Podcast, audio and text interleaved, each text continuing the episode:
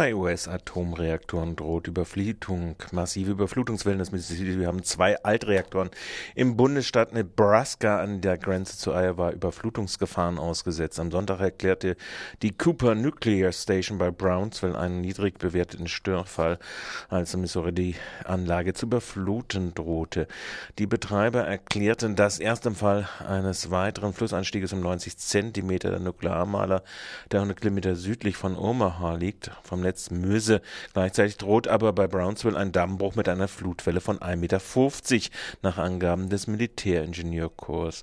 Auch bedroht ist der Reaktor von Fort Calhoun, 20 Kilometer nördlich von Omaha. Dieser ist für Brennelemente Brennelementewechsel und Revision schon seit dem 9. April vom Netz. Nach Einschätzung der atomkritischen Ärzteorganisation IPPNW ist es vorstellbar, dass das extrem Hochwasser aufgrund von Undichtigkeiten längst die Kellerräume des Atommalers geflutet hat, in denen sich empfindliche Betriebs- und Sicherheitssysteme befinden. Zitat, für Deutschland liegt die Aussage eines ehemaligen Siemens-Ingenieurs vor, wonach bei weitaus weniger dramatischen Hochwasserständen des Rheins regelmäßig Wasser in das Reaktorgebäude vom Biblos eingedrungen ist, so IPPNW-Atomexperte Paulitz. Es ist daher möglich, dass die regulären Kühlsysteme in Fort Calhoun längst nicht mehr funktionieren und die Kühlung der Brennelemente über Notfallmaßnahmen erfolgt, da der Reaktor seit April für Revisionsarbeiten abgeschaltet ist und die Nachtzerfallswärme vergleichsweise gering ist, könnte der Unfall jedoch glimpflich verlaufen weltweiter Hebammenmangel. In vielen armen Ländern herrscht ein dramatischer Mangel an Hebammen. Dieses Defizit an professioneller Geburtenbetreuung ist einer der Hauptgründe dafür, dass auf 58 Länder rund 90 Prozent aller Fälle von Müttersterblichkeit und 80 Prozent aller Totgeburten anfallen. Dies zeigt die am Montag veröffentlichte Studie State of the World's Midwifery 2011, in der der Bevölkerungsfonds der Vereinten Nationen UNF PA die Situation von Hebammen in Entwicklungsländern untersucht. In den 58 Ländern, in denen 60 Prozent aller Geburten weltweit stattfinden, sind der Studie zufolge nur 17 Prozent aller Hebammen aktiv, um das Millenniumsentwicklungsziel 5, die Senkung der Müttersterblichkeit um drei Viertel zu erreichen, müssten bis zum Jahre 2015 etwa 350.000 zusätzliche Hebammen weltweit ausgebildet werden. Besonders dramatisch ist der Bedarf an Geburtshelferinnen in Afrika südlich der Sahara, der Region mit der höchsten Müttersterblichkeitsrate weltweit. Beispielsweise gibt es in Sierra Leone bei 221.000 Geburten pro Jahr nur 111 elf Hebammen. Veruntreute Gelder unter US-Besatzung verdreifachen sich auf 18,7 Milliarden US-Dollar. Der irakische Parlamentssprecher Osama al-Nujaifi hat Medienberichte zufolge erklärt, dass im ersten Jahr der US-Besatzung des Iraks nicht 6,6 Milliarden, sondern 18,7 Milliarden US-Dollar aus dem Öl- und Entwicklungsfonds veruntreut worden sind. In diesem Umfang gebe es keine Belege. Die US- Besatzungsbehörde unter Paul Bramer hatte 2004 von der US-Notenbank Papiergeld in Höhe von 20 Milliarden US-Dollar in den Irak einfliegen lassen. Die Ausgaben, die damit getätigt worden sind, sind nahezu allesamt unbelegt. US Ölbohrgesellschaften vor Milliardengeschäften im Irak. Ein Konsortium von US-Ölbohrgesellschaften, an denen auch der Kriegsprofiteur Halliburton beteiligt ist, steht vor der Realisierung eines neuen, mehreren 10 Milliarden US-Dollar umfassenden Ölgeschäfts im Irak. Die internationalen Ölgesellschaften haben mit den vier US-dominierten Ölservicegesellschaften Verträge unterzeichnet, da denen nach Öl gebohrt wird und Fördereinrichtungen installiert werden. Die vier Gesellschaften sind Halliburton, Baker Hughes, Weatherford International und Schlumberger, berichtet Democracy Now! Kolumbien linker Journalist weiter in Haft. Der von Venezuela an Kolumbien ausgelieferte Journalist und Direktor der Nachrichtenagentur Ancol, Joaquim Perez Becerra, muss weiter im Gefängnis bleiben. Der schwedisch-kolumbianische Journalist, dem äh, die Rolle Europa, des Europa-Verbindungsmangels der FA FARC, also der FARC, mit angeblichen Dateien des PCs des bei einem Angriff in Ecuador 2008 getöteten FARC-Kommandanten Reyes vorgeworfen wird, berief sich äh, für seinen Freilassungsanteil auf ein Urteil des obersten Gerichtshofs in Kolumbien mit einem Argument, die rechtliche Zulässigkeit von Beweisen brauche erst im Hauptverfahren geklärt zu werden, verweigerte die Richterin entgegen der Freilassung eines linken kolumbianischen Politikers, der aus eben der gleichen Quelle belastet wurde, Baquer die Entlassung.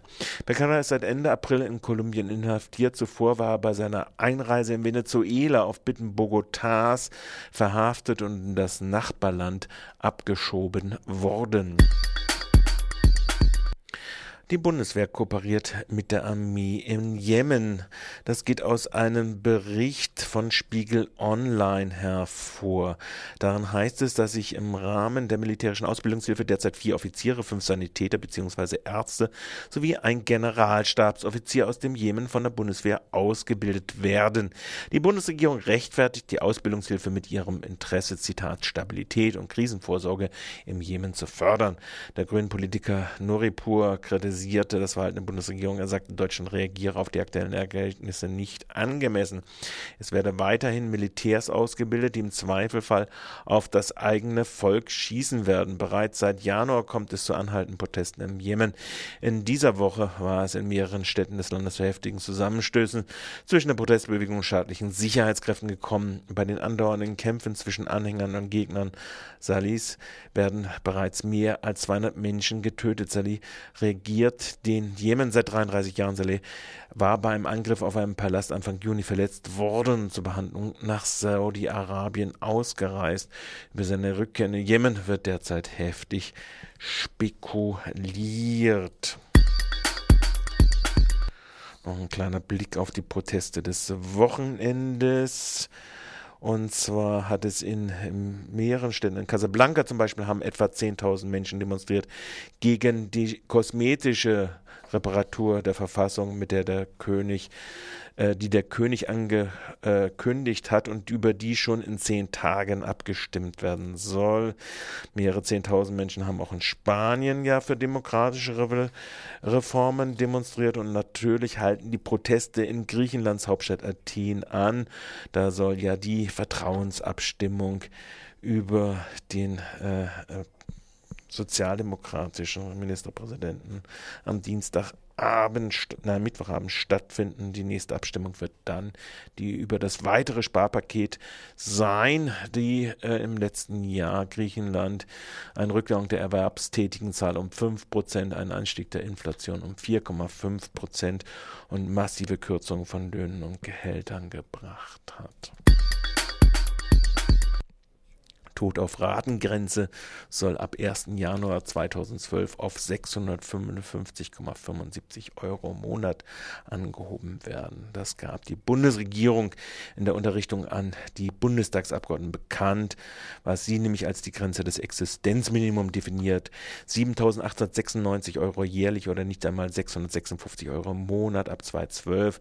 Davon soll die alleinstehende Person für die ihr zugebilligten 30 Quadratmeter Wohnen 200 84 Euro aufwenden dürfen, Heizung inklusive. Kindern billigt die Bundesregierung 4.272 Euro jährlich als Existenzminimum zu, wobei ihnen statt 15 äh, Quadratmeter bei allein äh, erziehenden, eigentlich alleinstehenden Kindern 12 Quadratmeter oder eine Bruttokaltmiete von 73 Euro im Monat zustehen dürfen. Bei der Steuer kommen Besserverdiener auf einen Steuerfreibetrag von 7.008 Euro jährlich zur Mindung ihrer Steuerschulden für jedes Kind. Natürlich sieht die Bundesregierung bei diesen Sterbebeihilfsraten im verfassungsrechtlichen äh, grünen Bereich. Die Polizeibehörden in Dresden haben offenbar die Handyverbindung von tausenden Bürgern ausgespäht. Nach, nach einem Bericht der Taz von gestern hat es bei den Protesten gegen den Neonazi-Aufmarsch am 19. Februar diesen Jahres in der Dresdner Südvorstadt eine sogenannte Funkzellenauswertung gegeben. Dabei seien vor allem Handybesitzer, die sich zu dieser Zeit in dem Gebiet aufgehalten haben, sämtliche eingehenden und ausgehenden Anrufe und SMS sowie die jeweilige Position Mission erfasst worden. Die Funkzellenauswertung soll laut Zeitung ursprünglich zur Aufklärung eines schweren Landfriedensbruchs dienen. Die erhobenen Verbindungsdaten seien dann aber in mehreren Fällen auch in Ermittlungen gegen Personen eingeflossen. Es habe sich dabei um Personen gehandelt, denen die Störung der angemeldeten Nazi-Demonstration vorgeworfen wird. Mittlerweile sei die Staatsanwaltschaft Dresden zwar der Ansicht, dass dieses Vorgehen juristisch nicht haltbar ist. Der Bundesbeauftragte des Datenschutzes Peter Schaar fordert den Gesetzgeber auf, die Funkzellenauswertung ähm, stärker als bisher einzugrenzen. Innenministerkonferenz will Abschiebungen in Irak und Frontregime verschärfen. Die weiteren Tagesordnungspunkte der Innenministerkonferenz der Länder und des Bundes, die heute Morgen begonnen haben, lesen sich auch wie ein Gruselkabinett. Verdachtsunabhängige Speicherung von Daten, Einschleusen von Spitzeln in politische Betätigungszusammenhänge, europaweite Kooperation bei den verdeckten Ermittlern, Bekämpfung des salafistischen Terrors gehören genauso zum Programm der zweitägigen Tagung in Frankfurt wie Alkoholverbote in Trams und öffentlichen Plätzen und das Vorgehen gegen angebliche Fußballhools. Wenn die Tagung vorbei ist, wird es am Mittwoch zwei Demonstrationen geben. KTS spricht von Kampagne. In einem Kommuniqué vom Montag weist das KTS-Plenum darauf hin, dass der unkommerzielle Freiraum sich einer Kampagne von Lokalmedien und CDU-Parteigängern ausgesetzt sieht. Neben einem Brandanschlag am 12. Juni, als es an zwei Stellen Feuer gelegt wurde, sei insbesondere CDU-Parteigänger auch in der Bahn aktiv. Diese hätten Abmahnungen an die Stadt gerichtet wegen angeblichen Betreiben des Gle der Gleiskörper, Betreten der Gleiskörper. Zugleich finderten sie jedoch das Aufstellen von Absperrgittern und verweigerten Direktgespräche. Parallel laufe ein abgestimmtes Vorgehen von CDU-Lokalverein Unter- und Mittelviere mit BZ und Wochenbericht. Während längst Gespräche mit Anwohnern wegen Partylärms in Gange seien, stänkern die parteipolitisch motivierten Vorstöße selbstverständlich ohne auch nur ein Gespräch oder Information mit der KTS gesucht zu haben. Justizkampagne wegen Bildungsblockade in der nächsten Woche mit fünf Prozessen. Als gäbe es nichts Wichtigeres, wird vor dem Amtsgericht in Freiburg die unendliche Geschichte der Prozesswelle gegen die Bildungsblockade im Jahre 2010 fortgesetzt.